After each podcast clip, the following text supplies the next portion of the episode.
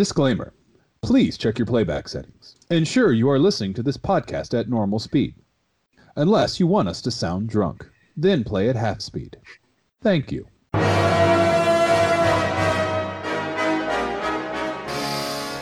Ah! Can you smell it, guys?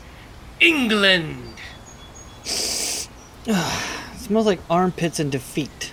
How are we even here, anyways? Isn't there like a travel ban or something? Um, the joke only works if you don't think about it. But if you think it smells here, just wait till we get to London. We're the VIP guests for the stateside hosts inclusion troop podcast convention. That doesn't mean we can't take in some culture while we're here. You know, live a little. Besides, it's England, James. Sherwood Forest, land of Robin Hood and his merry men. I've lived in England before. Everybody here knows that Robin Hood isn't real. He's like England's version of Paul Bunyan or something. Yeah, it's the whole racket designed to take in dumb tourists. Oh my god, fish and chips. Oh, I missed that. Nigel, they say that if you listen carefully, you can almost hear the spirits of Robin and his merry men devising a strategy to free the land from the tyranny of Prince John and the Sheriff of Nottingham. Shh. Listen. Oi, give me your money. No! It worked! Oh, shit! Alright, I don't want no trouble. Just hand over your money, and things won't need to get messy. Oh my god! It's Robin Hood! What? He's got the hood and everything! Oh, oh, you've picked us as, oh, what's the British term? Marks! Well, I mean, it stands to reason he'd target us. We're successful podcasters. Thompson, I do believe we've been made to stand and deliver. Well, we mustn't tarry, Nigel. What, we're having a laugh now? Here you go, good sir. Another thrust against Prince John and the Sheriff. Oh, uh, well, thanks. Five American dollars and a vote Nader sticker. Goddamn Yanks. That's freedom currency. You're welcome. Bugger off. Oh my god, oh my god, oh my god, oh, oh my god, oh my god, oh my god. Oh my god, that was oh Robin Hood. I mean, oh that was totally Robin Hood. That was totally Robin Hood. That dude from all the movies. God, it's as good as I remember. What are you two yelling about over here? We met Robin Hood. What? Yeah, he had a hood and a knife, and he asked us for our money. We got to help him rob from the rich and give to the poor. No, stop with the accents. You got mugged. No, we didn't. That was Robin. Ooh, that looks really good. Mmm, smells good too. Yeah, now I'm hungry. Where did you get those? Over, over, over there. But eh, no, let's focus on you two getting mugged. We will, we will. But first, food. Nigel, to the food! Uh, three, two, one. Um, Josh? Can we borrow some money? Yeah, let's watch a movie, guys.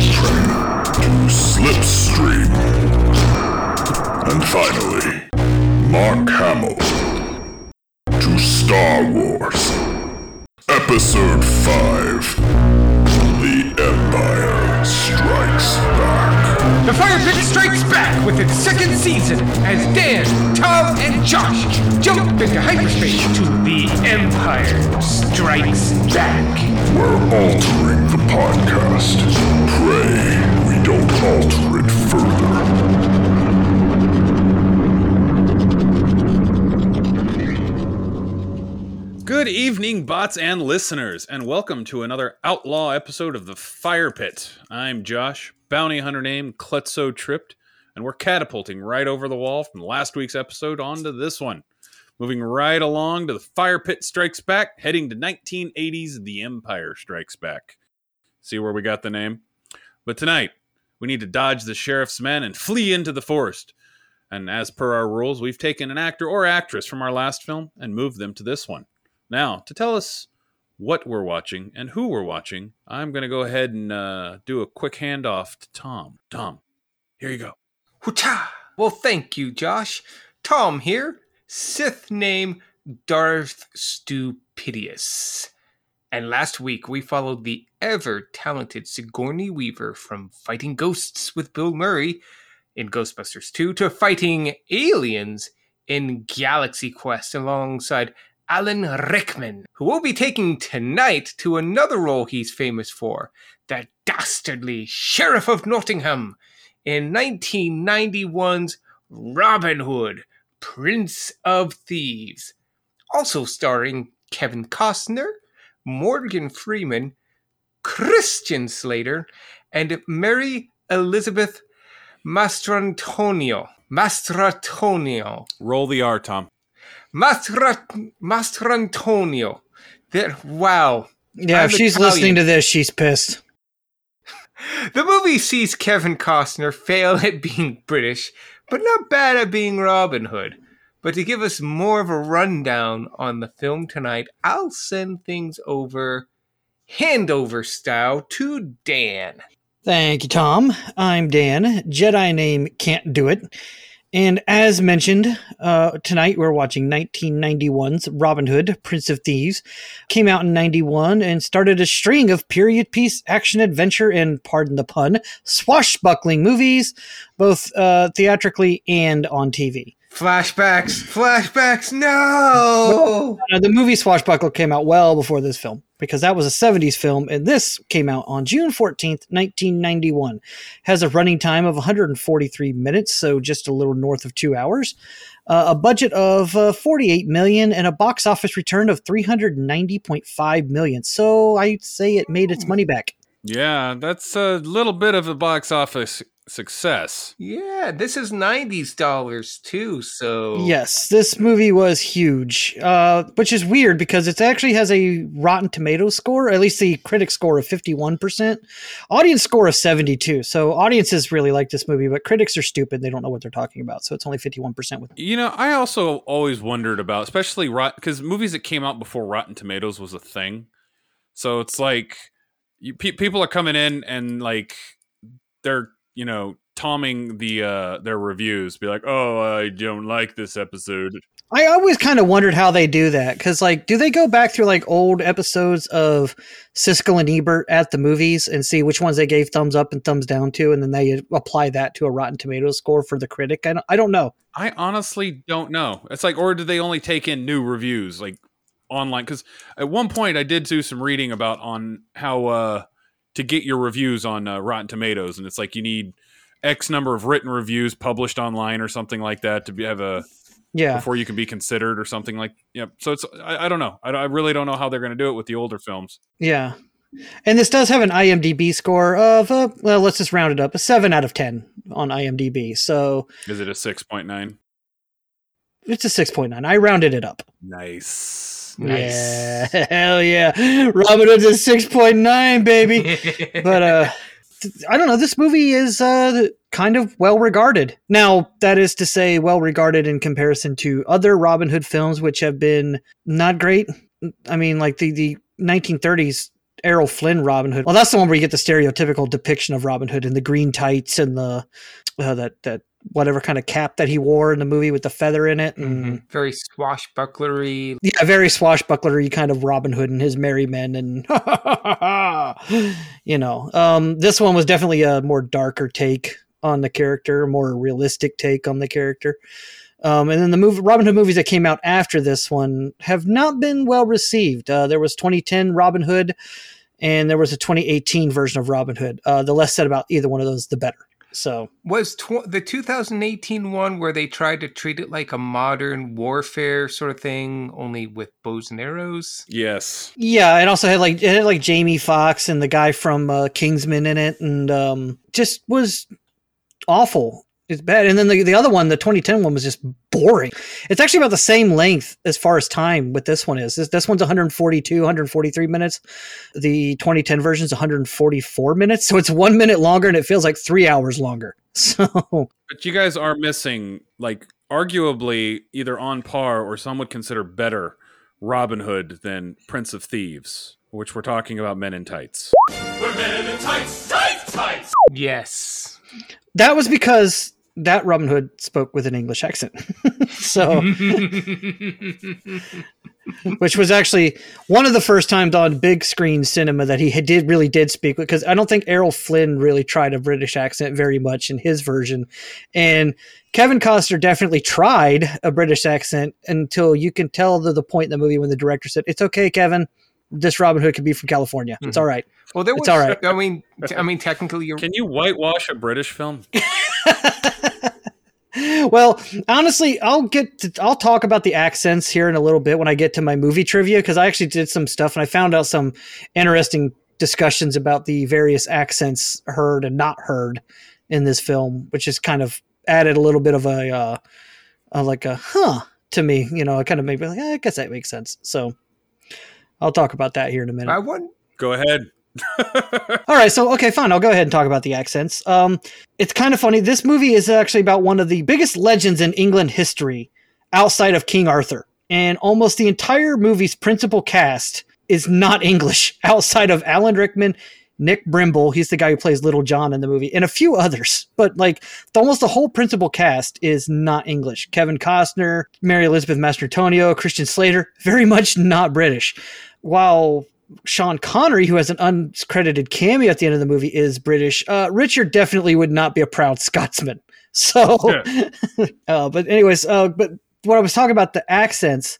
None of the principal cast is English, but this is about an English folklore hero. It would be like if Superman was played by a Brit. I mean, hold on. No, no, no. I mean, I mean, if okay, if Batman was played by a Brit. I mean, if Spider Man was played by a Brit. Never mind. So. I see what you did there. Right. I'm just saying, I'm just saying, whenever the doctor regenerates, he, he or she needs to be American next. Okay. It's only fair, guys. It's only fair. But to be honest, just a little bit of a history lesson. No one should be speaking English in this movie. Kevin Costner's California American accent is every bit as British as what he would actually be speaking in, in the actual 1100s when this movie takes place. They should be speaking Old English or Middle English, which would be almost completely incomprehensible to us who are speakers of modern English.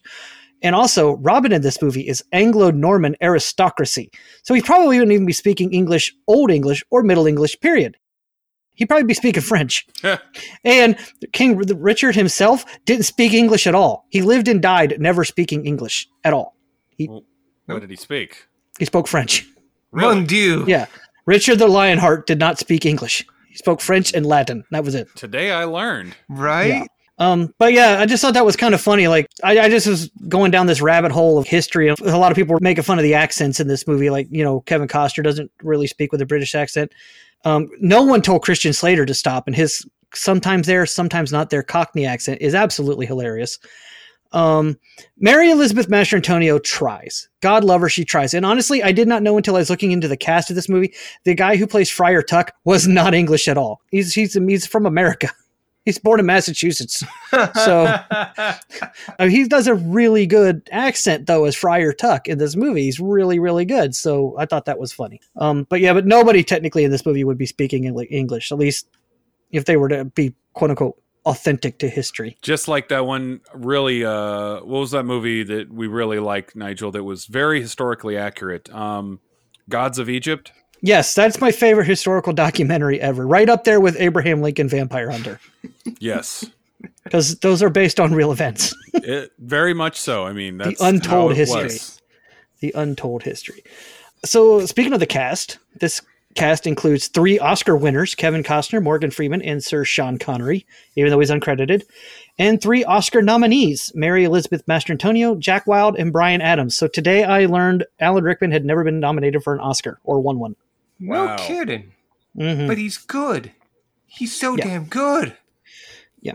We live in a timeline in a universe where Kevin Costner has an Oscar, but Alan Rickman does not. no disrespect to Kevin Costner. I really like Kevin Costner. I just Oh, thought that was funny. Um, speaking of Superman played by a Brit, uh, fans of the movie uh, Man of Steel will notice that both his dads in that movie are Robin Hood. Kevin Costner plays Robin Hood in this film, and his Kryptonian father was played by Russell Crowe, who plays Robin Hood in the 2010 version. Nice. But no Cary Elwes in there. Ah, Cary Elwes is funny. He actually turned down the role of Robin Hood in this film because he thought the plot was too contrived. He then goes on to do the comedy version of this movie a year or so later. That's hilarious. Well, to be fair, Mel Brooks is awesome. Yeah, Yes. yeah. Um, this is one of the few versions of Robin Hood. No mention is made of Prince John anywhere in the film. He was the younger brother of Richard the Lionheart. John was the de facto ruler of England from 1190 to 1194 while Richard was fighting in the Third Crusade. However, John doesn't actually become king of England until Richard is killed in like 1199. But in most Robin Hood legends, with the exception of this one and one of the TV series is in England, the Sheriff of Nottingham was a loyal follower of John. He's actually like John's dragon. Mhm. John's the big bad in most Robin Hood legends. So this is one of the very few legend or one of the very few versions of the legend that makes no mention of Prince John or his connection to the sheriff. So the sheriff is just the all around big bad in this film. It kind of makes sense. It does streamline it a little bit. It's like, Yeah, it does help the audience know that this is the good guy, Robin Hood. This is the bad Yeah. guy, sheriff, the sheriff of Mhm. Nottingham. So And it was the 90s. So people got confused easily back then. Yeah. Well, they, they also, I mean, I remember the old version of Robin Hood, both the Errol Flynn version and the Disney version. And you always did kind of wonder who was the bigger bad, the sheriff or, or Prince John. So this does streamline it a little bit. mhm. Um, and then I've only got, I promise this time I've only got two more things to say, Which means five more things. Which actually means three because I miscounted. But uh, there were toys for this movie, which is hilarious because this movie is definitely not for kids. The movie starts with some guy getting his arm cut off, and it ends with a guy trying to rape a woman. So, yay, kids. but those toys were awesome, though. They were awesome because they were remolds. Kenner was given the toy license for this and didn't hardly spend any money on new molds. All the molds for this were either old Star Wars figures Yeah. or superpowers collection figures. Like literally Robin Hood, and this is hilarious. Robin Hood's a repaint of Green Arrow. nice. Oh my god. Little John is a repaint of Hawkeye or Hawkman and um, Batman. He has Hawkman's top and Batman's bottoms. Like that's that's the the mold, the molds they use. They were old superpowers collections. And the uh, Sherwood Forest playset was actually the Ewok Village released for the Return of the Jedi toys in 1983. So Oh my just- god. Wow. slapped a fresh awesome. coat, yeah, slapped a fresh coat of paint on it and called it a new toy. No shit. If you make bukus of money off of it. I mean, honestly, do you blame them for trying to get in on that? Not mean- really. I mean, the Star Wars, if they still had like, especially because the DC Superpowers toys didn't sell that great at the time, so they still had those molds sitting around there, and they lost money on that. And if they still had like a bunch of Ewok playsets that either didn't sell or they still had like access to the molds to make new ones, well, Return of the Jedi is 1983. Those kids have grown up. They're not playing with toys anymore. They're not going to buy new toys of, of that stuff.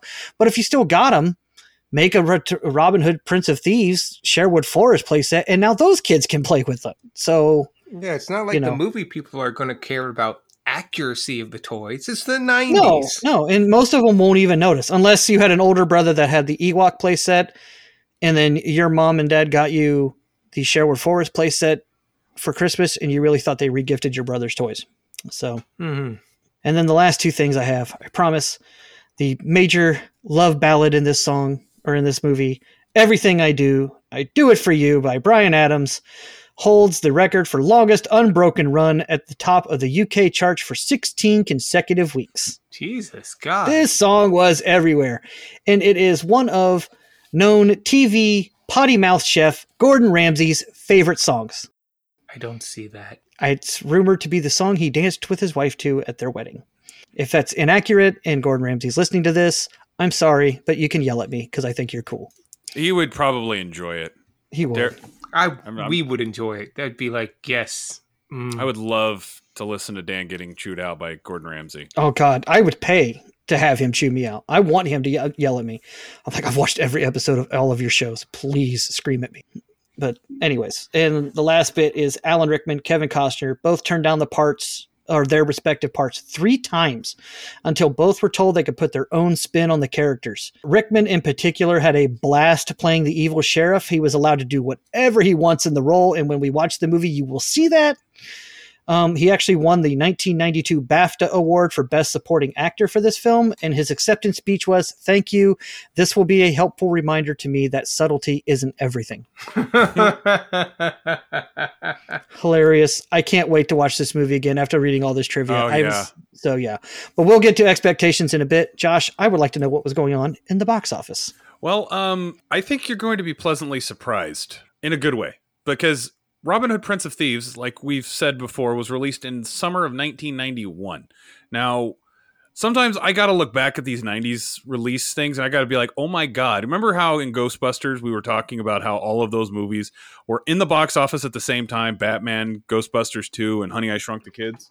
Yeah, Mhm. along with like Prince or Last Crusade and all that. Oh yeah. Well, this is a similar situation. Like there's a lot of very popular 90s films in the box office. But Robin Hood Prince of Thieves was at number 1 for 2 weeks. So, um its opening week, the top 5, it opened at number 1. So it opened at number 1. Number 2 was City Slickers, number 3 was Backdraft. Number 4, I'm not familiar with this one, was Jungle Fever. Number 5 I hope you guys are sitting down. Don't tell mom the babysitter's dead. Oh, I Oof. loved that movie as a kid. Yeah. So did I. yes, that was uh that was Christina Applegate, right? Yes. Yes. Yeah. That was Married with Children, Christina Applegate. Yes. Ooh, yeah. But uh yes, I remember loving that movie as a kid. But other notables in the box office at this time was What About Bob at number 6, Thelma and Louise at number 8, Home Alone at number 10, Dances with Wolves at 12, Silence of the Lambs at 13, Ooh. Hudson Hawk 14, Kickboxer 2 The Road Back at 15, and Kindergarten Cop at 16 on its 26th week of release. Today. I know a lot of those films. Yeah. And today I learned they had a sequel to Kickboxer. Huh. I learned that when we were talking about lists for potential lists for this movie or for this journey, and Josh said that he had a list that took us through Kickboxer 3. And I'm like, wait, they had a Kickboxer 2? Oh, that's Yeah. right. He's like, yeah, There's like four of these. And I'm like, today I learned. Yes, but uh, what's what I, I have to note that during its second week of release, one of my all-time favorite movies of the '90s, uh, and I know I've mentioned this a while back, but uh, The Rocketeer came out during its second week of release. So Rocketeer premiered at four, but it got dethroned, and you're never gonna guess what movie dethroned it. Dethroned Robin Hood. Dethroned Robin Hood. Hmm. Uh, 1991. Um, It would have been June 28th, 91. I'll give you guys one quick guess. uh, Okay, what's the hint? Back to the Future 2? Um, it is a sequel. Batman Returns? No, Damn. the Naked No. Gun two and a half. The smell. Oh. Of fear. Oh. Yeah, yeah. I told you you wouldn't get it, but yeah. So it lost its number one slot to the Naked Gun two and a half. The Smell of Fear, on its third week of release. That's a good sequel, too. That's a Yeah, that's not, that's not a bad film, though. Yeah. But all in all, I mean, this there was a lot of big movies that came out in '91. Yeah. So I don't know. That's it's, it's crazy to look back at the box office in the mid '90s, and I'm like, I remember that one. I remember that one. hmm I'm surprised. I just like looking at the box office movies. I like looking at the movies that came out, and you don't realize they all came out within this like four or five year span between 1988 and 1992. hmm Like all of these movies that we all love. Yeah, Mhm. pretty much. I'm just kind of surprised. I remembered um, Men in Tights doing well, staying number one in the box office longer. I'm surprised it fell that quick. Prince of Thieves. Yeah, yeah, Robin Hood, Prince of Thieves. Did I, I said Men in Tights? Didn't I? Well, it uh it was in the theaters from June to October, and it wasn't until its last two weeks of release it finally dropped out of the top ten. So it stayed in the top ten. Yeah, I mean, it made three hundred ninety point five million dollars. So even if it was only number two or number one for two weeks, it was people were buying tickets to see this film for months. Yeah, it may have only stayed in the top five for uh, a month, but it stayed in the top ten almost all but two weeks of its entire run. wow. I do remember it being in the theaters for a long time because I remember like wanting this movie on tape.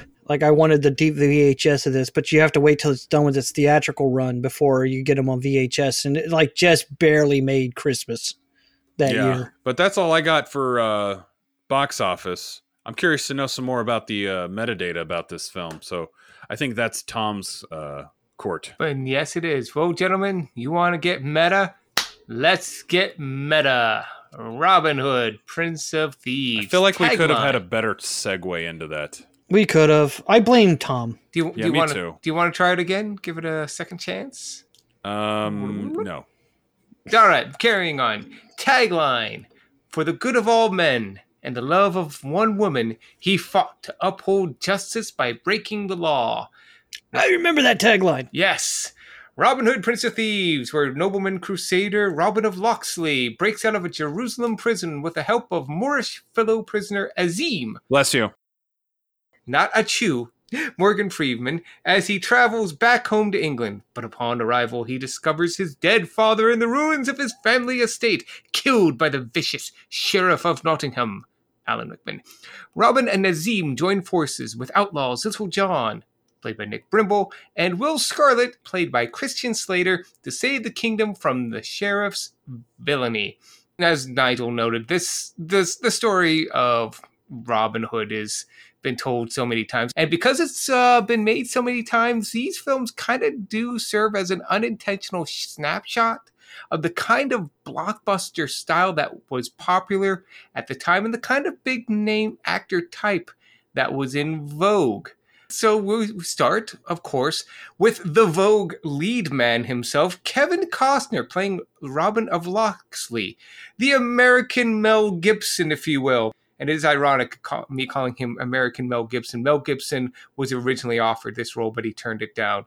This movie, he was three years away from Waterworld killing his career, but here he's three years away from Waterworld killing his career at this point. But here he was absolutely the go-to in Hollywood for lead men at this point. He has that dual power of being a square-jawed hero type and a sort of everyday man protagonist that they liked in the late 80s, early 90s. Think Tom Hanks with Bud Light talent. With him uh, was Morgan Freeman playing Azim. You know him as God, and rightly so, because 30 years later, he is a more recognizable name than pretty much everyone in this movie, including the lead. Dark Knight Trilogy, Million Dollar Baby, Seven, the list goes on. As the love interest, Mary Elizabeth, I'm not going to screw it up this time. Master Antonio. Way to steal my thunder, Nigel. Master Antonio, thank you. Playing Maid Marian. She's mostly TV stuff now. Um, Limitless, The Punisher, Law and Order. She's but she's got a range of roles she's done. Um, she was Lindsay in The Abyss. She was Gina in Scarface. The radio chick from A Perfect Storm, Linda, and she was also in The January Man with Alan Rickman playing the Lord of Snark himself, Sheriff of Nottingham. And he absolutely stole the show as the sheriff. Yeah, he does. Yes, and there's a little bit of that which I'm going to get to in a bit. Uh, in fact, it's nowadays you can't think of Robin not having a rivalry with the sheriff.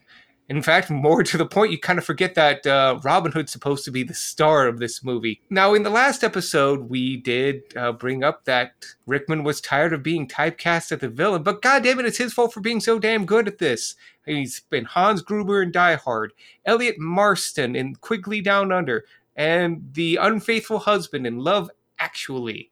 So you got a pretty solid cast right there. And rounding out the cast, you have your side characters Michael McShane, Friar Tuck. He's one of those, hey, I recognize that guy from that one movie, or I recognize that voice from that one cartoon, video game, anime. Character actor, he's been in Drop Dead Gorgeous, Office Space, Richie Rich, and he's voiced Vampire Hunter D, Princess Mononoke, Final Fantasy X. He's just one of those guys. It just gets around. Then there's Christian Slater as Will Scarlet, who's actually was a name, which is surprising considering he's built his whole career around his Jack Nicholson impersonation. Not Nice. wrong. no, He doesn't do too many lead roles, surprisingly enough. He tends to stick to ensembles. Uh, True Romance, Mr. Robot. And of course, Brian Blessed as Lord Locksley. You have to say his name like that. That is the law. You will get tried and hung in England if you don't do it that way. They had to kill him early because there wouldn't have been any scenery left for anyone else otherwise. Rarely a lead, always a presence. Shakespearean. And most, They also almost killed him for real. I was Yeah. going to He get into almost- that. Yes. Yeah, go ahead. Yeah, you go ahead. But yeah, I, I, I left that out of my trivia. But yeah, go ahead. Spoiler alert. Yeah, he almost died for this role. That's your cast going into this. The director, Kevin Reynolds. This is kind of his bread and butter, these films. Count of Monte Cristo, Waterworld, Tristan and Isolde. He loves period pieces, uh, distilled for modern audiences. He was great for this. Waterworld, obviously, he bit off more than he could chew. The writers, Penn Densham, ampersand John Watterson, or Watson, excuse me, really not much to them. Uh, mostly TV work before this. Uh, they worked together on The Zoo Gang and a gnome named Gnorm, which would explain some of the stuff that comes up with the drama behind this film. Nigel noted that uh, Rickman and Costner kind of had in their contracts that they could uh, go ham with their roles, and they took it quite literally much to the consternation of the director. Uh, there was a lot of headbutting between Costner and the director over his impers- his uh, accent. Mhm. Kevin wanted to do a British accent. The director said, "No, stop, please, you're hurting us." And it also should be noted, much like in Galaxy Quest, Rickman's character and Alan's character had the drama of Alan's character cutting him out, you know, editing him out of whole episodes. This actually happened between Rickman and Costner. Costner had one of his friends take over editing from the director's editor. Literally locked him out of his own editing suite because Rickman was getting more presence and he didn't like that. The movie was about him, not Rickman, so they trimmed quite a bit stuff out. Um, it was so bad, in fact, that um, the director didn't even show up to the premiere. He's like, I'm done. Screw you guys. You've ruined my film. It's funny though. That's actually a rumor that's unsubstantiated that Costner tried to edit Rickman out. The major falling out there was with the director Kevin. What was his name again? Um, Um, Reynolds. Kevin Reynolds? Yeah. They were actually friends. Kevin Costner and Kevin Reynolds were friends, and then they they had a falling out because of the shit that happened in this movie. They patched things up and did Waterworld again, and they haven't spoken since Waterworld. yeah. But if we ever get to Waterworld, I'll talk about that in trivia and stuff. But yeah, they they were friends. They were like buddies, compadres, and then like they had a big falling out over the editing in this film. Um, they patched things up, did Waterworld together, and I don't think they've spoken since. I'm curious. I mean, if this didn't kill their friendship, but that did, I've got to know because this was not an easy production either. Be- between the weather and the winter in England, and the fact that Costner was juggling multiple roles, they only really had ten weeks for pre-production and little time for anything else. It's a wonder they got it done in time. But this Yeah, Despite this drama, as you said, this became the second highest grossing film that year behind Judgment Day. And uh, at the time, it was the second best opening for a non sequel. And it did get some awards. Rickman.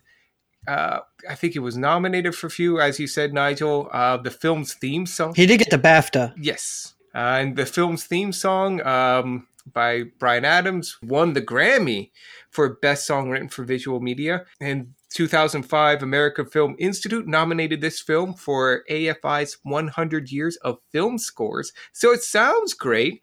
And not only that, but Kevin Costner and Christian Slater were nominated. And Kevin Costner won a performance award for the Golden Raspberry Award for Worst Actor. That is so unfair. He is not bad in this film. Pa- the- Apparently, It's the definitely not Halle Berry bad in Catwoman. No, I, I, I, I, I, I saw that too when I was looking up trivia that he won a raspberry for this, and I'm like, that's not fair. He's not bad in this film. There are way worse films. His accent at the beginning of the movie is bad. Yes, it's bad.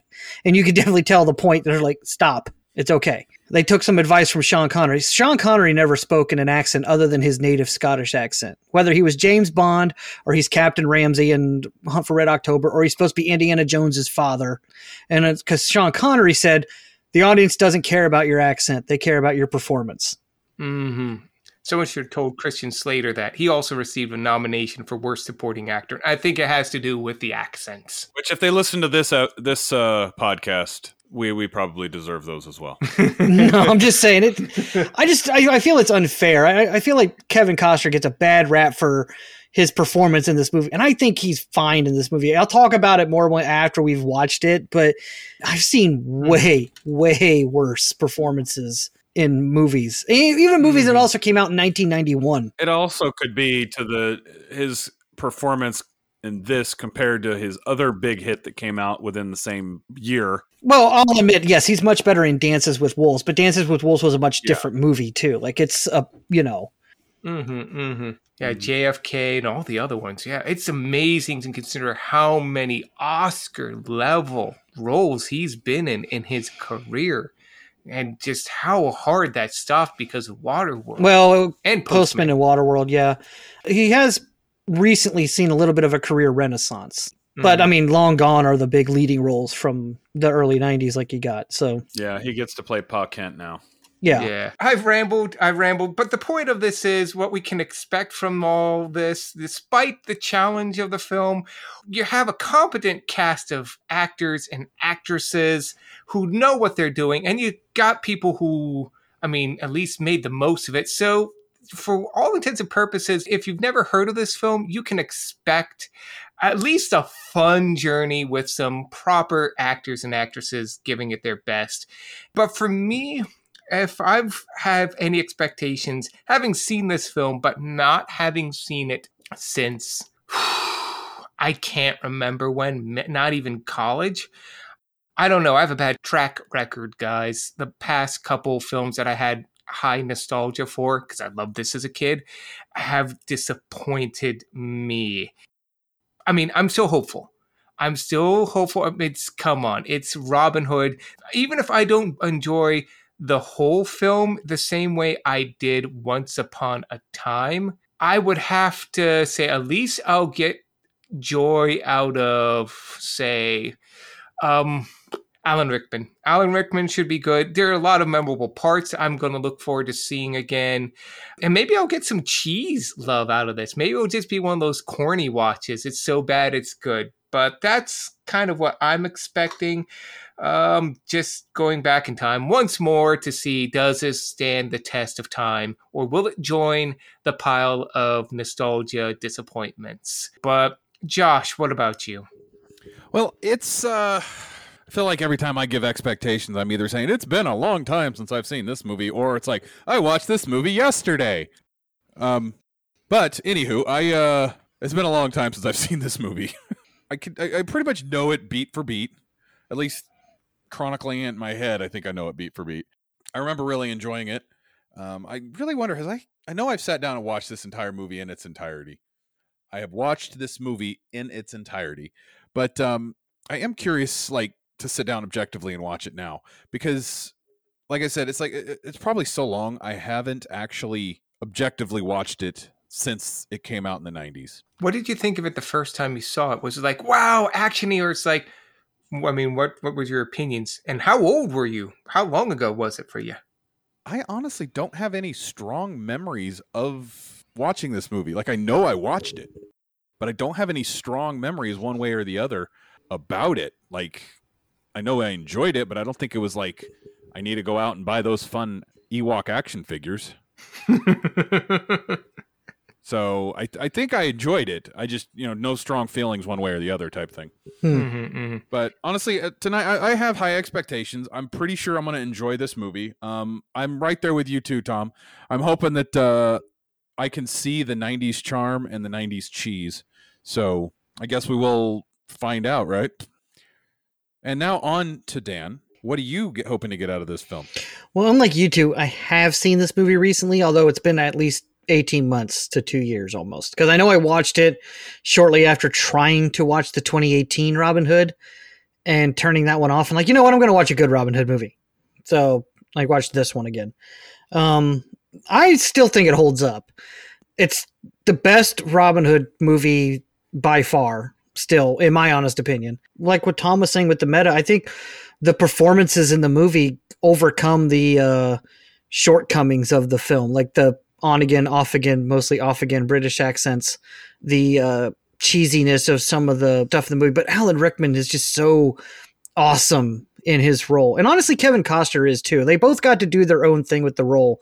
So I really like that. This is also one of Morgan Freeman's earliest big roles. So I'm looking forward to seeing that again. But most of all, it, this is one of my favorite movies of all time, and I'm just really looking forward to watching it with you guys because I don't think the three of us have ever watched it together. Nope, no, we have. accurate. accurate. Yeah. So That tends to be the trend with some of these nostalgic films. I mean, even if we don't like it, at least we, you know, can say we saw it together and all agreed that it was shit. yeah, although Tom, you were saying like some of these movies you've had nostalgic uh, feelings about, and they ended up not being good. Like you know, just a couple weeks ago with Ghostbusters two and all that. Those had much lower ratings on audi- both audience score and IMDb score than like this one does. This one's like a seven out of ten and a seventy-two percent. So. I'm I'm not saying you're gonna love it, but I think I think you'll be pleasantly like, okay, I don't hate this film, and I love the score of this film. I think this is one of the best scores, not just of, of a Robin Hood film, but of like almost any film, almost any like swashbuckling type of film. This is one of the best scores I've ever heard. You guys need to stop saying swashbuckling. You're giving me post traumatic swashbuckling syndrome. My bad. Carrying on. but I think I think I'm gonna like. Well, I know I'm gonna like the film, but I I think even looking at it from a critical eye, there's a few things I'm gonna watch out for tonight, and I'll go over my final thoughts while I'm taking notes while we're watching the film. But um, I'm just looking forward to seeing this film. I still think it's a great film. It's the best Robin Hood movie. It's one of Kevin Costner's. It's it's during that period where Kevin Costner was just lightning in a bottle. Like he was like Dances with Wolves, The Bodyguard, this film, um, uh, uh, Field of Dreams. Like he was just well, to use a baseball term, knocking it out of the park in almost every film he was in. So, I see Um, what you did there, connecting Field of Dreams. well, he had two baseball films in this stretch. He had uh, Bull Durham too, which was really really good, and he had Field of Dreams, and then Dances with Wolves. This movie. There was another one he did too around this time. For the love of the game. For the love, well, no, that was after this. For the love Oh, of game was yeah. po- is post Waterworld, Kevin Costner. But like I said, this is just it, it was during that that that short two two and a half year stretch where Kevin Costner was just lightning in a bottle. He was just money on everything he was doing, and he's this is one of his better performances. I I'm actually disgusted he got a Razzie for this because he's not that bad. So It might have just been a slow year for Razzies. I mean, they had to nominate someone. Definitely, the British accent thing is kind of a weird thing, especially early in the movie when he's still trying to do it, and then you can tell the part in the movie where the director's like, "Just stop, it's okay. This Robin Hood can be from California. It's fine, you know." And uh, it, yeah, It could, could also just be a testament that that was the quality of movies coming out that year. That they're just like, I guess the worst actor is Kevin Costner. I mean, that's possible. But I don't know, Josh. I mean, getting all these talks about what people expect from these movies and such and such like that. I mean, I wonder what other people have thought and what, maybe if we knew what they thought about this film, we could understand Tom. why. You can just say you're looking forward to beating Dan tonight at trivia. Well, I didn't want to, you know, It's okay. Dan has accepted it. He's going to try really hard, but um, I don't know. He's just had the worst of luck the past couple weeks. it's in my head now too. I'm sitting there going, God, "Can I at least score a point tonight?" All right, so that segue was a segue. So good job. Um, thank you. so here we go. Part three of the uh, Fire Pit Strikes Back trivia quiz. It's not trivia, it's a quiz. But uh, we're going titles again tonight, and uh, we're going to see just what everybody thinks of Robin Hood Pot. Prince of Thieves. Come on, people. so I guess let's go ahead and just get started. Um, Dan, I'm going to go ahead and let you go first, just be- and take a little bit of pity on you. Oh, thank God! I was worried you wouldn't. The uh, only catch is I've taken pity on the loser every time, and then you've lost. Eh, That's well, on the first one. That's what happened on the uh, second one. So Maybe you should take pity on the winner this time. Eh? Eh? Throw some uh, softballs at me. if I hadn't already said something, I it's one of those things. I don't want to see my friend lose, but I really want to see Dan lose. Uh, but the audience loves when one of us is suffering. So if I got to take one for the team to get our numbers up, that's okay. Yes. All right. So Dan, to you, was it Sap Raider 4 said in July of 2003? Almost perfect. Dot dot dot. But what a huge flaw.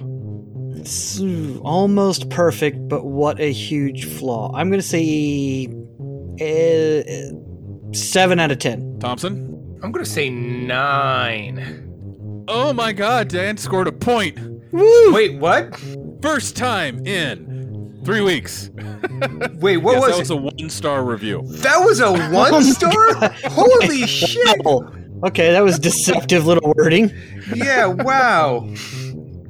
Oh no! This is not a good sign. All right, so. oh, how the turntables. Okay, so Thompson, to you. By J. Paul Gagin, he said on uh, November 2005 one bonus star for Alan Rickman. One bonus star for Alan Rickman. Shit. Now I'm in my own head. Three. Nigel? 2. Tom's gonna get shut out tonight. That was another one star review. You son of a monkey! Oh no. Okay, okay. Come on, get your head in the game, Tom. Ah, Okay, so Nigel, to you. Okay. This was said by Acedi, A C E D I, so Ace D, maybe? I don't know. He said November 2019, Alan Rickman was an acting god. I got a bad feeling it's another one star review. Um, but I'm gonna say seven out of ten. Thompson? I'm gonna say one star. That was a seven star. Oh my god! That's okay. That's okay. I can still come back. I can still come back. You got to get it on the head the next two. Okay, so Thompson, to you. Path 9766 said in April 2016, typical Costner! Exclamation mark. Two star. Nigel? Typical Costner! Exclamation mark. Four star. And Tom is going to score a point tonight. That was a one star review. No. I knew I should have brought in the one star. Damn it, Tom. That's okay. I can tie this. I can tie this and we'll go to the tiebreaker. I'm building suspense. Actually, you can't. Nigel's got four. You can only get a maximum of three. Wait. So Hey, Wait, no. I'm back in the saddle, baby. Wait, wait, that was only four questions because it was four, but Nigel has four points at this point. So even if you get the next one on the head, the most you'll get is three points. Oh, son of a bitch, that's right. I, I miscounted. No. I'm got a base hit. I don't care. Well, ask the question anyways. All right, so Nigel, to you. Final question of the evening, said by Schweitzer7654 in May of 2003. He said, capital E entertaining dot dot dot. Eight out of ten. Thompson? One. Tom scored one point tonight. that was a nine out of ten review. I'm back, baby. Woo! So just for shits and giggles, do you guys want to hear the bonus question? Sure. Why not? All right. A Story Weaver said in May of 2003, capital R, rockin', no G, it's just rockin' X or apostrophe, Robin. I have this one. Yeah, This you would have you. Ten star. five. It was a 10 star review. Wow. Oh my god. Okay. Okay. I get the bonus. Okay. Well, at least it wasn't a shutout. I got one hit. No, no. I mean, a a respectable loss. Absolute mud stomping. I got my ass handed to me. This is embarrassing. Back to true form. We're back to yeah, the the Earth has tilted the correct way on its axis now. I feel fine. I am. Uh, I'm really good. Oh lord, kippers and beef. Oh. Yes. That was a good quiz, Josh. Thank you. I, I like uh, mixing them up. I thought I had your rhythm down. I, I'm just. I guess I. I don't know the beat. Uh, because I always change it up. But anywho, um, Tom, you lost. So all I have to say now to you is, Tom, play the music.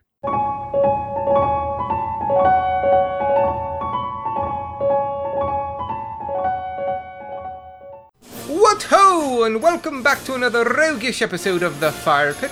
I am, as always, your interspecial host, editor, and forest brigand, Tom. Stand and deliver! Yes, you have stumbled into the forest into which crime knowingly wanders, instigating thievery senselessly. Now, hand over your valuables, lest you find the taxing end of my arrow. Taxing end of my. Wait. Kidding me? Did I really forget the arrows again? Stand by. JL? Yes, um, hi. Um, could you check the, um, the porch? I think I left my arrows there again. Yeah, um, oh, okay. Yeah, when you get a chance, could you look? I'm, I'm kind of in the middle of something. Thanks. Cheers. Oh, um, guess we can just hang around a bit. But thank you for hanging around with us here at the fire pit. The tax man is lurking all around, so it's good for you to hide here with us while the fire pit strikes back against another evil organization with the Empire Strikes Back. But first, we have to wander through this charming Sherwood forest with the roguish of rogues, Robin Hood. But speaking of striking back and hoods Robin, Let's see how the team's own strike against tyranny is going. Robin Hood? Yes, they're claiming to have been mugged by Robin Hood. well, that sounds like a real cock up. Oh my god! you can tell. Guys, cock up means messed up. Are they pissed? Oh, you're damn right we are. We do not acknowledge the authority of the usurper, Prince John you. We shall only speak to those with true authority, and not puppets of the Sheriff of Nottingham. Long live King Richard, the true King of England! Not pissed, just stupid. You tourists have me knackered all day. Really? Gross. Josh, what does knackered mean? Horny. Oh. Oh. So, Constable, where were we? You were just about to tell me where you were through this. I was down the street. Josh was out looking for your thugs while the great Robin Hood made his presence known. Oh, Jesus Christ. He was here ten years ago, before your dark reign, and it all went to pot, so he knows your ways. Will you guys take this seriously? This guy's just trying to help. Viva la revolucion! Pick an accent already. It's all right. Let me just run your names through the system. Just a formality. And, uh, what did you say your name was? Uh, my name's Josh. That idiot is Tom, and that dumbass is Dan. Hi. All right, Josh. Ten years ago. Huh. There appears to be a warrant out for your arrest. What? Threat will be taking you to the sheriff now. I knew it! Revolution! Robin! Robin! Robin Hood! Robin Hood! Robin Hood! Merriman! Robin Hood! Revolution! Chip, chip, Jude! cheerio, Robin Hood! Robin Hood! Jesus Christ. Ugh. Rebellion! Well, I guess it goes to show no matter where you go, there you are. And so is someone waiting to take you to prison for tax evasion. So true. But if you want to let us know what sort of movies you're waiting for us to watch, or if you want to get some ads on here for people waiting for the episode to start back up, please email us at curtaincallentertainmentinc at gmail.com. That's curtaincallentertainmentinc at gmail.com. Just be sure to put fire pit in the subject line, as well as what you're emailing about, whether it's for an ad, a correspondence, a message for King Richard warning about threats to the crown, or just to let us know what's on your mind. And shoot it our way. And from there, we'll read it, tie it to an arrow, shoot it into the woods, and never respond. It belongs to the woods now. Let the trees take care of it. But that email again is curtaincallentertainmentinc at gmail.com. Capital C, capital C, capital E, capital I, at gmail.com. Yo, hoy, hoy. Are, you sure? Did you did you check the? All right. Well, thanks for checking. I, I should be back for dinner. Well, I guess we're out of thieving arrows, so I should let you get back to the episode. Thank you for joining, and as always, good luck. I'll never make quota now.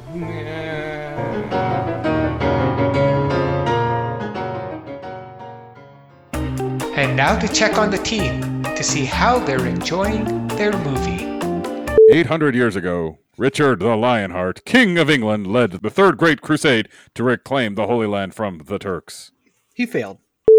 I don't remember this play set. No. That would go over well. A haggard white guy and a chained up black man. Yeah, okay, uh, let's sell this. you can just hear the kids in the commercials saying the lines. Cut off the infidel's hand. Take that for the bread. Whatcha! This is English courage. Oh, I'm on fire now. Hey, it's Alan Nickman. Gosh, stop it. Fun fact about this film this is the quietest Brian Blessed has ever spoken in his entire life. See, right after she kneed me in the balls, that's when I tell her her brother's dead. oh, hey, Marion. Hey, Marion. Oh, Ah, your brother's dead. Hacked to pieces in Jerusalem. I saw it myself. I was going to let you down easy, but uh, it's going to take a while for these things to come back down. So, You're a few octaves too low there, Dan. it's Alan Richman. stop it. montage. We're building a village with a montage. Dude, are they just throwing chickens in the air?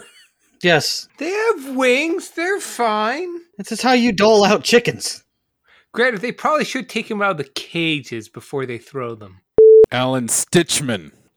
Stop! Wonder if this will come in handy later.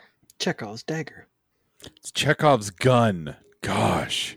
Actually, no, I'd be like, it's Chekhov's rifle, and then Tom will correct me saying it's Chekhov's gun. No, it is Chekhov's gun. So I, I, I said I've always said it Chekhov's rifle in the past, and you always correct me. so you screwed this up. No, I said Chekhov's gun the first time. You did, and you were right the first time. I was, but then I said that, but I need to say Chekhov's rifle, and then Tom will correct me. But you didn't say it, so I didn't need to correct you. Therefore, you screwed up. No, I said it right the first time. Just watch the movie, Josh. This is where Dan's supposed to say, "You guys are idiots." You're morons. Close enough. oh, it's no saddle. No saddle. Oh, and right after she just kicked me in the. Oh, Jesus. There won't be any little Locksleys anytime soon. Oh, God. Oh, there went the merriment. Mm. Alan Lickman. Stop. Ha, ha. Oh. How's that hand doing there, buddy? I gave you a parlor trick. Years from now, you can tell everybody you got the stigmata. I just use it as a sex hole. Gross. This is grain, which any fool can eat, or which the Lord intended a more divine means of consumption. Let us give praise to our Maker by learning about beer. We get it. You drink craft beer. Just knocks that down at random. It's like, yeah, fuck this in particular. Nice slide. Now it's Alan Slickman. Josh, stop. You know, Josh, you could probably call it a night. I think Tom and I can handle this without you. You'll let me know if people are following us, right? Oh, of course I will. What kind of horse you take me for? Why is the horse talking? Shut up. Speaking of hot, They're using fire arrows. Whoa. they're Wait, not wait. allowed to do that. How come we didn't research fire arrows? Because you put all of our points in stealth. Flee, flee for your lives.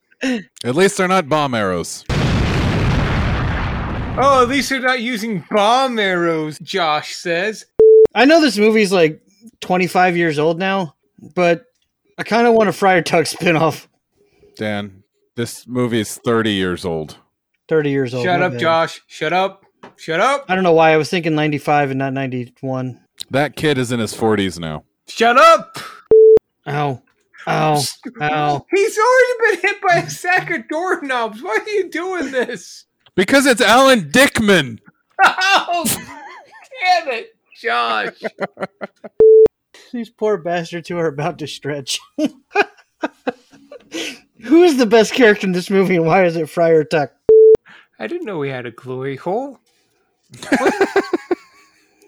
How am I just now learning about this? Well, waste not, want not. Zip. Ooh, Alan Whitman. Boo! Oh yeah, now you definitely are doing final thoughts. Fuck your sleep. Fuck your sleep. How do I mute Josh? I say any man who has reason why these two should not be joined, let him speak no, or forever hold his peace. I speak. Richard! Dick. 62 year old Sean Connery playing 37 year old King Richard. They aged faster back in the day. Everything I do, oh, I do for you. God bless you, Alan Rickman. Right. Alan Commitman.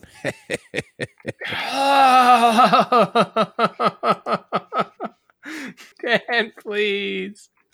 Remember the last time he was on base and his internet cut out? That was great. That was awesome. He couldn't he couldn't talk for like 20 minutes. That was cool. No, it's gonna be funny is I- I'm giving you guys gold, and Tom's gonna edit them all out. And now, back to the episode. All right, so that was Robin Hood, Prince of Thieves. Yeah, uh, final thoughts. Uh, we're gonna get into final. I'm gonna start. I liked it. Uh, it's movie's not perfect. It had some shortcomings, uh, that's for sure. But I think the cast mostly overcame that. Uh, Alan Rickman was a lot of fun to watch. Uh, him absolutely ham it up on screen. He seemed to be enjoying every single minute that he was in character for the Sheriff of Nottingham, and that's amazing. It's always fun when you're seeing the actors are clearly enjoying this, themselves in the roles that they're in. Kevin Costner looked to be having a bit of fun in the role, and that was awesome. But honestly, I just I think the surrounding cast really, really, really helped bring this movie together, and I think that's why the other Robin Hood movies, Men in Tights notwithstanding, but that's a comedy, so I'll not count it tonight. The other Robin Hood movies from 2010 and 2018 aren't as good because the surrounding cast around the leads wasn't nearly as good or as engaging. Like uh, Friar Tuck was such a great character uh, in this version. So, Dan, could could you say that the casting director could Alan pick them? No, no, no, no. We talked about this. See, I liked this movie, and Josh did everything he could to ruin my enjoyment of this movie, but Josh is not going to do that. You know, we discovered how to mute people today. I'm gonna. Oh my god! I think I'm gonna have to use that. Share this information with me, please. Please. but back to what I was saying the surrounding cast was just such um, awesome to watch. I just really enjoyed, like I said, Friar Tuck was amazing. Little John was good, even though I agreed with what Tom said while we were watching the movie that Little John, um, in the mythos of Robin Hood, he's supposed to be Robin Hood's number one. He's his Will Riker to his Captain Picard, his Turk to his JD, and all that. But in this movie, he kind of gets downplayed because of Azeem's character becomes the number two or number one. So, um, but he was good. I really thought the actor who played Little John was really good in this role. So um, I just I enjoyed it, but uh, at the risk of repeating myself and constantly gloating over the cast, or going back to yelling at Josh for making terrible Alan Rickman puns all night, um, I will turn things over to Tom. Well, I'm gonna have to agree with uh, a little bit of what you said there, Nigel. Part of the time, it seemed like um, Kevin Costner was having a fun time with the script, and the other half was him really struggling to work with the script.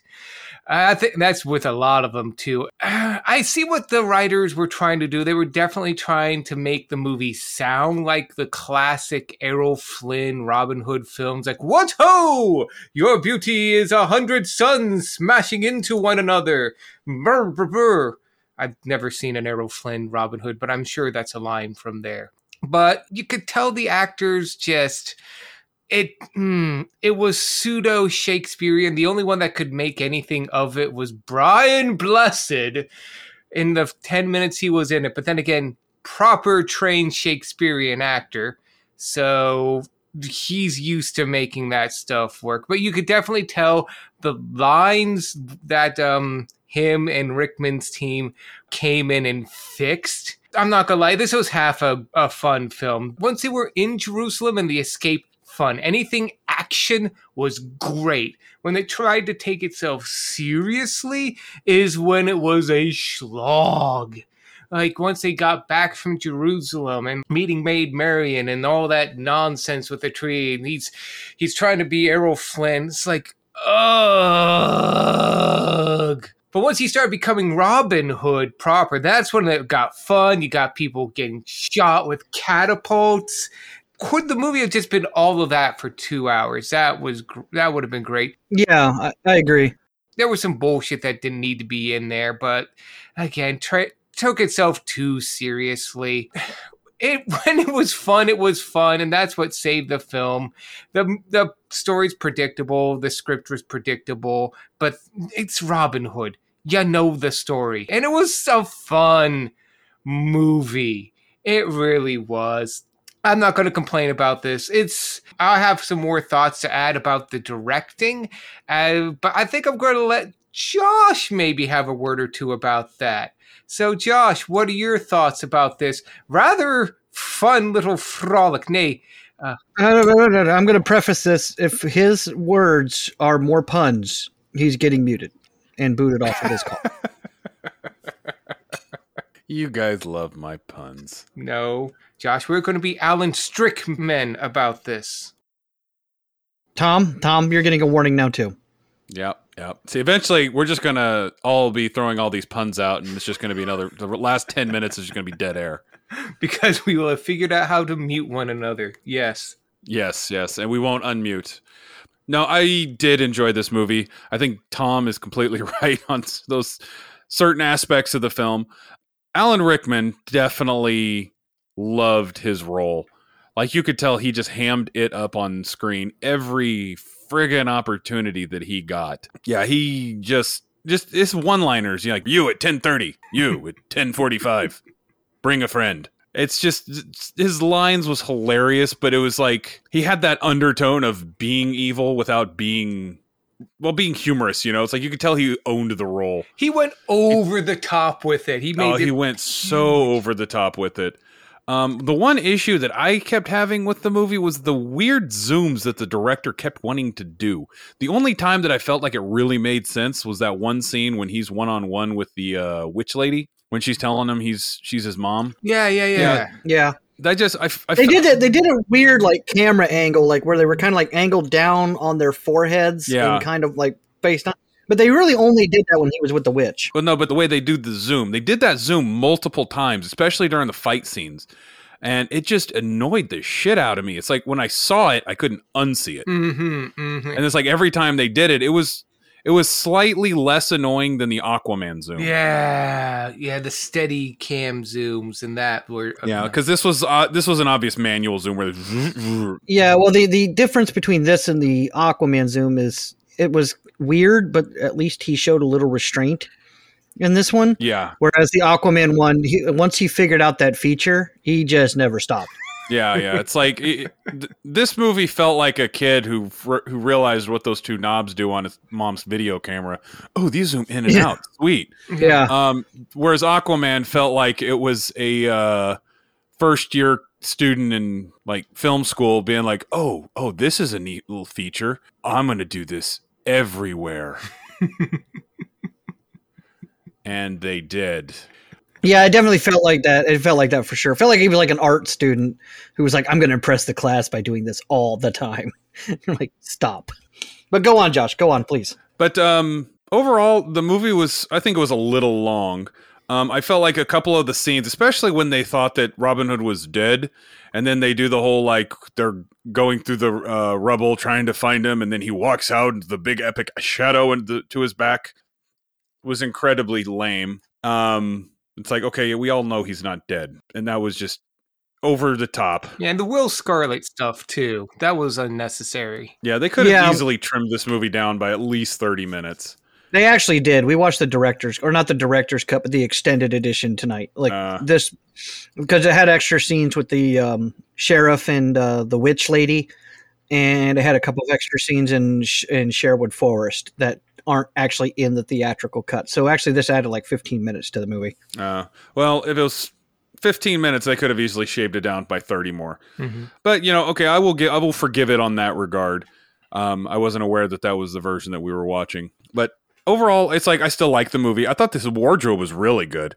Like, um, I thought Robin's out or armor was really good. I thought uh, Morgan Freeman nailed it as Azeem, and then the wardrobe for Azeem was awesome. Like, honestly, it just felt like the wardrobe director needed to get a raise, and I hope they did. I just, you know, they probably went off to work on Game of Thrones. I'm sorry if they did. Well, yeah. One thing I will say, I should have mentioned in final thoughts. This movie made me appreciate how they used to do action movies back then, action and adventure movies, because like almost this entire movie is practical effects in sets, sound stages, and natural lighting, costumes that are you know maybe not period specific, but you know period appropriate Mhm, And- mhm. they uh it just made me appreciate that especially the action scenes in this movie because there's not a bunch of shaky cam no cg no blue Oh, yeah, screen like- backgrounds Four No, different it- cuts for one sh- one swing of a sword. Yeah, yeah. And it, it stayed grounded enough, but without being that grim and gritty that all the modern ones seem to keep going with. It wanted to be over the top Errol Flynn, but it didn't have like the bright green tights and the giant feathered caps like it used to be. It just it, yeah like i said period appropriate not Yeah, period. yeah. That's why I said I thought the wardrobe was awesome. Now, like as funny as we kept quoting uh Men in Tights, but like I liked the wardrobe in this one. Uh, Men in Tights was obviously there for humor. But you know, back to the combat and stuff. Yeah, I felt like the combat was a lot more it was it felt uh what's the term? Like more raw, like less scripted. Um like a lot of modern combat is. Like I would say uh, this is one of the few things on, you know, circling back to Star Wars being that that's what this journey is about. The one thing uh, I would say, well, one of two things I liked maybe about the sequel trilogy is in episode uh, Force Awakens. The lightsaber fight at the very end. I liked that fight because I always felt it felt raw. Like these are two untrained people doing their best to not die. yeah that's when i i, I like that too that find that like the Mhm. sword fight at the end between him and the sheriff like it wasn't overly choreographed and there wasn't a bunch of like you know kung fu moves and uh, Yeah, yeah, he wasn't uh, like it felt raw. That fight felt raw. They wanted And, to kill um, each other. Yeah, they didn't want to just like hit swords in dramatic fashion like Swashbuckler. They wanted to kill one another. Yeah, And it and it also did really look like two people fighting with broadswords. Who, if people who are not sword aficionados or sword people kn- know, broadswords are heavy. Okay, they're not rapiers. This isn't the the Three Musketeers here. They were designed to hit heavy armor. So swinging around a broadsword after about a minute or two, your arms are noodles and you can't. Yeah, move you're exhausted, so you got to resort to you know punching, fisting. Alan Kickman. Damn it! You were warned, Josh. Where's that button? And that's Where's it. that button? That's it. That's tonight's episode. Thank you for joining us. Josh ruined the podcast. Yes, he will not be back next week, ladies and Yes. gentlemen. He ruined his chance to watch Flash Gordon. I I uh, am totally going to be back for Flash Gordon. You guys But- can't get rid of me. My name is on the lease. Damn it, his name is on the lease. Shit. It is shit. But uh, anywho, puns aside, the uh, I I did like the fight scenes. I did like the uh, costumes. The acting was hit or miss, with the exception of Alan Rickman. No pun there. I- I, think honestly, I liked everybody. The only ones I really had, I think Kevin Costner and uh, God dang it, Christian Slater. I think they got a little campy, but I think that's Yeah. that's really all I have for it. Well, it's actually it's a funny thing you should me- bring up Kevin Costner because I oh, I meant to bring this up in my final thoughts, but I forgot for a second. I pulled up the 12th annual Golden Raspberry Awards just to see who Costner was up against because his performance was inconsistent, but it wasn't raspberry worthy. And this is who he beat out. He beat out Bruce Willis in Hudson Hawk, Yeah. Sylvester Stallone in Oscar, which fuck you, that's a funny ass movie, Razzies. Vanilla Ice in Cool as Ice, and Andrew Dice Clay in Dice Rules. Did he win the Golden Raspberry for that? He won the Golden Raspberries for Worst Actor. Wow. All right, fair. Somebody at the Golden Raspberries didn't get a hand job from their girlfriend while they were watching Field of Dreams, and they have held Kevin Costner responsible for that forever. Because there's no reason. He, I've seen that Vanilla Ice movie.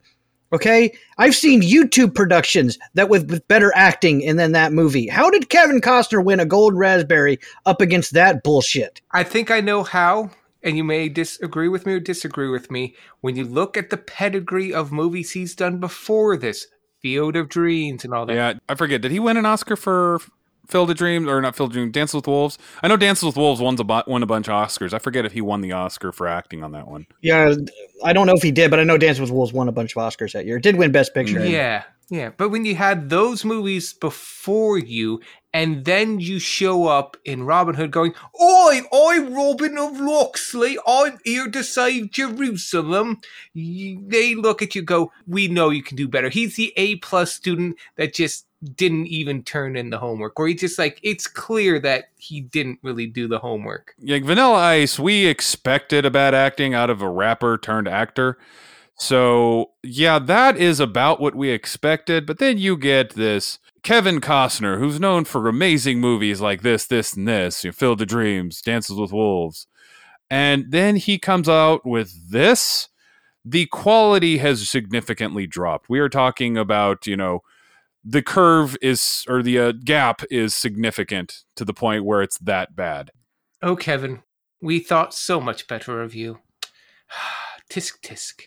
And that's a shame because Kevin Costner, like I said, he had fun. And again, maybe it's also his writing people too. It's like the comedy scenes where, especially the hand, like he did that whole stupid things like, by this blood oath, I will avenge you. And they kept doing things to that hand that he cut, like slamming into the door or people hitting it. And the way he sold it was so funny. Dude, I never noticed that till you pointed it out. That was hilarious. Tonight, when I was watching it, I was head headcanoning that that's why in the movie he goes from being a sword fighter to an archer, even though they don't establish at any point in time like he was an archer in the Crusades or he was an archer. Like the 2010 version did. The 20 that's, that's why he was so good with bow and arrow in the 2010 version. They they they mentioned that he was an archer in the Crusades, but like they don't say that at all in this movie but when they, they go start building sherwood forest and the merry men and the band of outlaws and all that he becomes this expert archer my was headcanon was he's, he became an archer because his hand fucking hurt by holding a sword now because he got smashed and cut and all that so he just became an archer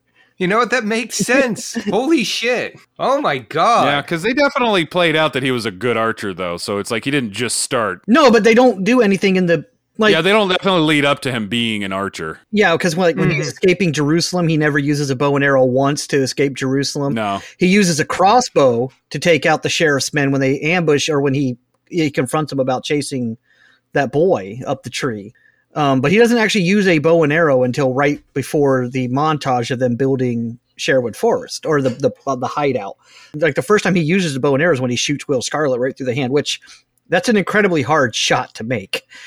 He did it so quickly. He, I mean, he spun around and within seconds was firing an arrow. Like that comes with training. Like an expert archer can do that. So he just becomes this great Mhm. archer. So I'm like, he became an archer because his hand hurt. Yeah. like that's why. And probably why he had so much trouble trying to fight the sheriff at the end too. It's like his his fighting hands fucked up. He's doing his best just to keep up with a guy he probably could have beat earlier on. Yeah. The weird things you pick up on after the movie. It's like, huh, maybe this movie's a little more clever than we give it credit for. And I like to think that somewhere far away, somebody's uh, who wrote one of the writers of this movie somehow listens to this uh, episode, and he's like, "That's it, exactly what I meant. Nobody got that. Nobody fucking got that. We got it, sir, and we tip our hat to you." I'm, I'm doing the hat, tap tipping motion. I don't even know why. I'm, Yeah, I was doing the hat tipping motion too, but oh god, my lady. Jesus. But no, I like I said, uh, the movie's got some flaws, but I overall had a really fun time watching it. It's still one of my favorite movies of all time. Flaws aside, I don't know. It's one of those things. I love it despite its flaws. You're allowed to say that. I said I liked Die Hard too, so you are allowed to like a movie d- despite its flaws. Yeah, uh, like I said, I, I do. I mean, Eh, Die Hard 2 is flaws with bits of a decent movie inside of it. This one's got a decent movie with a few flaws. Yeah, this was definitely a good movie overall. Like I remember um our Galaxy Quest episode, we talked about how um Galaxy Quest was a good movie, but it was lacking that one thing that made it great. I Mhm, feel like mhm. this has more ingredients to make it great, but it's also got a lot more mediocre ingredients that just keeps it from being great, you know? It's got the ingredients necessary to make a normal film great, but the bottom level shit, it's like they used a shit flour for something. I can see why this movie was only number one for two weeks, but I can also see why it made so much money. It's like one of those movies where like you do want to rewatch it, but you don't want to rewatch it all the time. you know what I mean? Like yeah. I can Yeah, see yeah, why yeah. it was it was in theaters for so many months, and it made a ton of money. I think we mentioned in the rundown it made like three hundred twenty five million dollars on a budget of forty five. That's some good scratch, but it was only number one for like two weeks. So Of course, and that's almost all movies nowadays. But yeah, for that time frame, it's like there and gone. But yeah, what an impact it made. yeah. Again, I'm glad we watched this. This was a not a good movie, but a fun movie. That's it's a great laundry folding film. Yeah, Good. yeah, that's a that's that's a good one, yeah. But I think I've hit all my notes and then some, team. I mean, directing, fine, writing, Yeah. 50 You know, 50. I will finally say that uh, it was a shame that uh, Alan Rickman got sick at the very end of this uh, filming of this film. Don't, don't, don't you dare, Josh. He was Alan Sickman. Oh, and that's it for tonight's episode. I have a Shoot, headache. you have outro, Josh. Darn it. Ah. And that's it for tonight's episode. The guys absolutely love my puns. No, no. Yes, yes, you do. Um, as a reminder, you can find us on Spotify, iTunes, Amazon, or wherever fine podcasts are produced and sold. Our regular episodes are Tuesdays at 6 p.m. Please, please like and subscribe on whatever medium uh, of choice, as we really helps out the podcast, and we really do appreciate it. So thank you if you already have.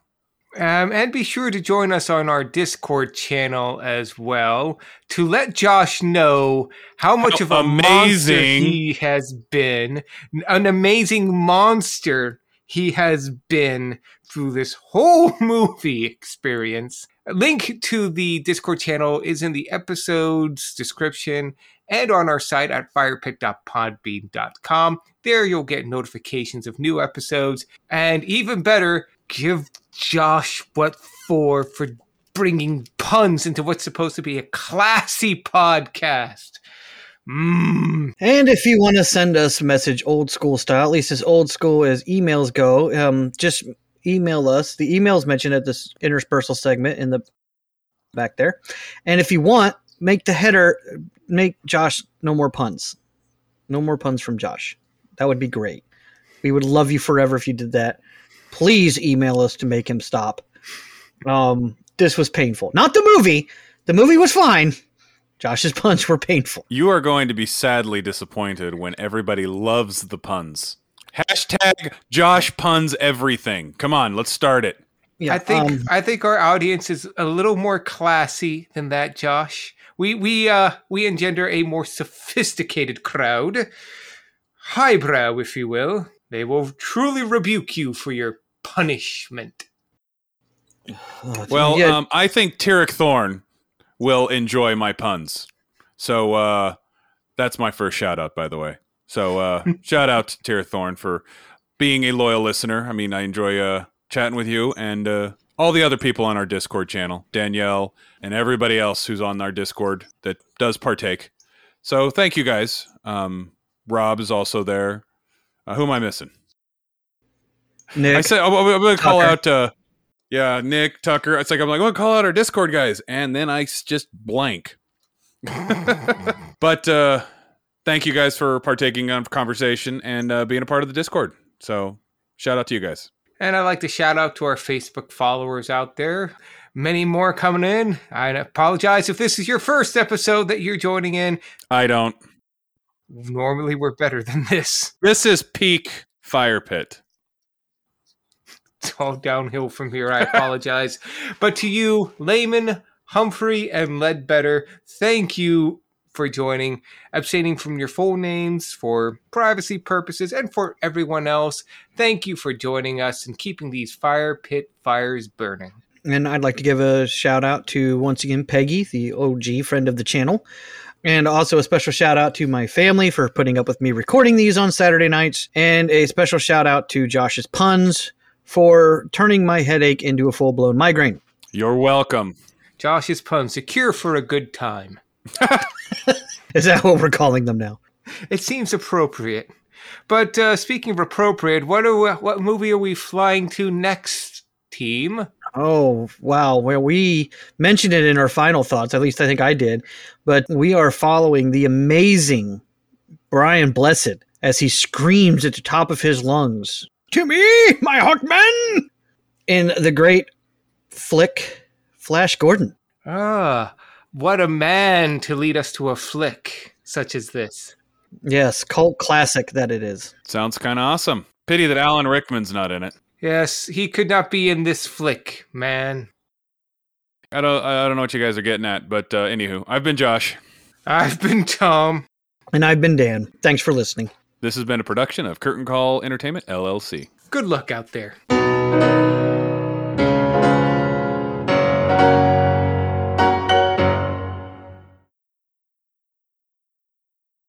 Hey, Robin! Yeah, John? I was wondering, you know this whole robbing from the rich and giving to the poor thing? Yeah, John? What about it? Uh, What's it all about? Are we making some kind of political statement? Are we rebelling against the tyrannical fascist reign of Prince John? Are we stating that the people of England will not recognize his mad reign in the absence of his brother, the true king? Well, I. And what happens when the rich become poor and the poor become rich? Is it all some kind of vicious cycle? I don't know, John. I'm just winging it. Oh! Right, carry on! Righto! So what are they going on about? I have no idea. They lost the plot about two hours ago. Oh, Josh, Josh, what does that mean? it means you're stupid.